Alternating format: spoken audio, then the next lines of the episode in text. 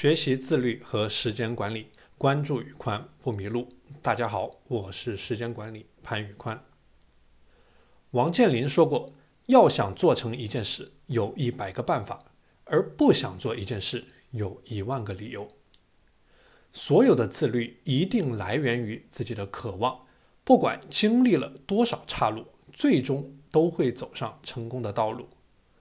渴望会让你脚踏风火轮。坚定不移地朝着既定的方向全速前进，渴望会让你手握指南针，永远提醒你不要偏离正确的轨道。拥有自我驱动力的人会想办法找到一切可以利用的资源工具，进行自我的学习探索或者与人合作创新。而没有这种强烈动机的人，即使拥有再多的资源工具。都没有用。那么你渴望的是什么？在二零一二年，我刚刚在国外硕士毕业，在当地的一家企业找到了一份技术员的工作。国外的职场竞争远没有国内这样激烈，老外们对上班时间和下班时间的界限是非常分明的。也有可能是因为我去的公司不大，总之在那个时候基本没有加班。下班的时间完全属于自己。这样的生活虽然清闲，但是在那一年，除了工作，我基本没有做过任何有意义的事，没有任何有价值的输出和成果。站在我现在的视角，一切其实非常清晰，因为在二零一二年的我只是一个初入职场的小白，我不知道自己的未来想要什么。自然就会选择一种最轻松的生活模式，自然也不会做出任何有价值、有成果的事。如果能够再给我一次机会，让2020年的我回到过去，我一定会问当时的自己三个问题：我是谁？我想成为谁？我最想获得什么样的成就？我最渴望什么？每个人对这三个问题都有不同的回答，而最好的方式就是采用梦想九宫格或者梦想清单的方式，把最关注的几个领域写下来，而这几个领域就是你未来前进的主线。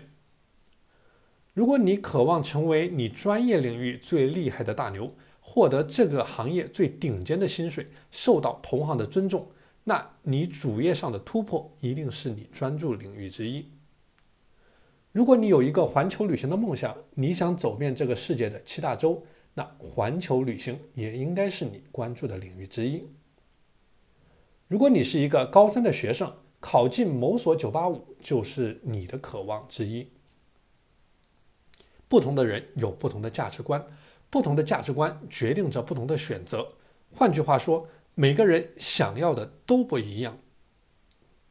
无论是你的主业、你的创业、你的健康、财富、自我提升、人际关系、旅行、读书等等，时间花在哪里，你就会在哪里出成果。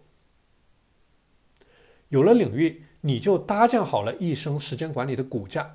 但是，光有这个骨架还不够，你要让它变得有血有肉。你要具体到在某个领域要做什么事儿。举个例子。如果把自我提升设为一个领域，那么你要将其细化。你究竟要提升什么？也许你的大脑里面会有一些想法：我要提升我的英语水平，我要提升我的身体健康状态，我要提升我的专业知识，或者我要提升我的非专业知识，我要提升我的运动技能，等等等等。有了这些想法，我们就可以把它们落实为一个一个具体的项目，整个梦想体系也变得丰富起来。第三，执行你的梦想版。梦想版的执行可以借鉴到时间管理的思路，比如守护青蛙时间。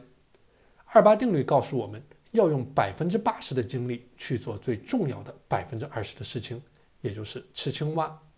同样，你每天可以利用的百分之八十的时间，也要花在吃青蛙的上面。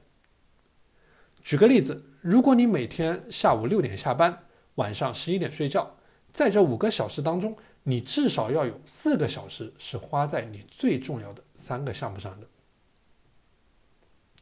第二，可以尝试使用 PDCA 的思路去执行你的梦想。第三，时间日记，每一个项目都应该有一个清晰的时间开销记录，因为没有记录就等于没有发生。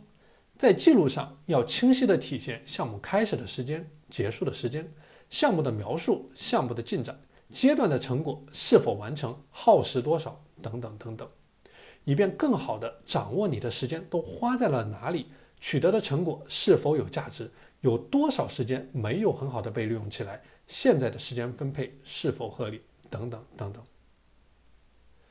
好了，今天的内容就和大家分享到这里。如果大家在实战当中有什么问题，可以私聊我，我会为你进行一对一的辅导，直到学会为止。我的微信是。P A N L E O N 一九八八，P A N L E O N 一九八八，我是时间管理潘宇宽，我们下期节目再见。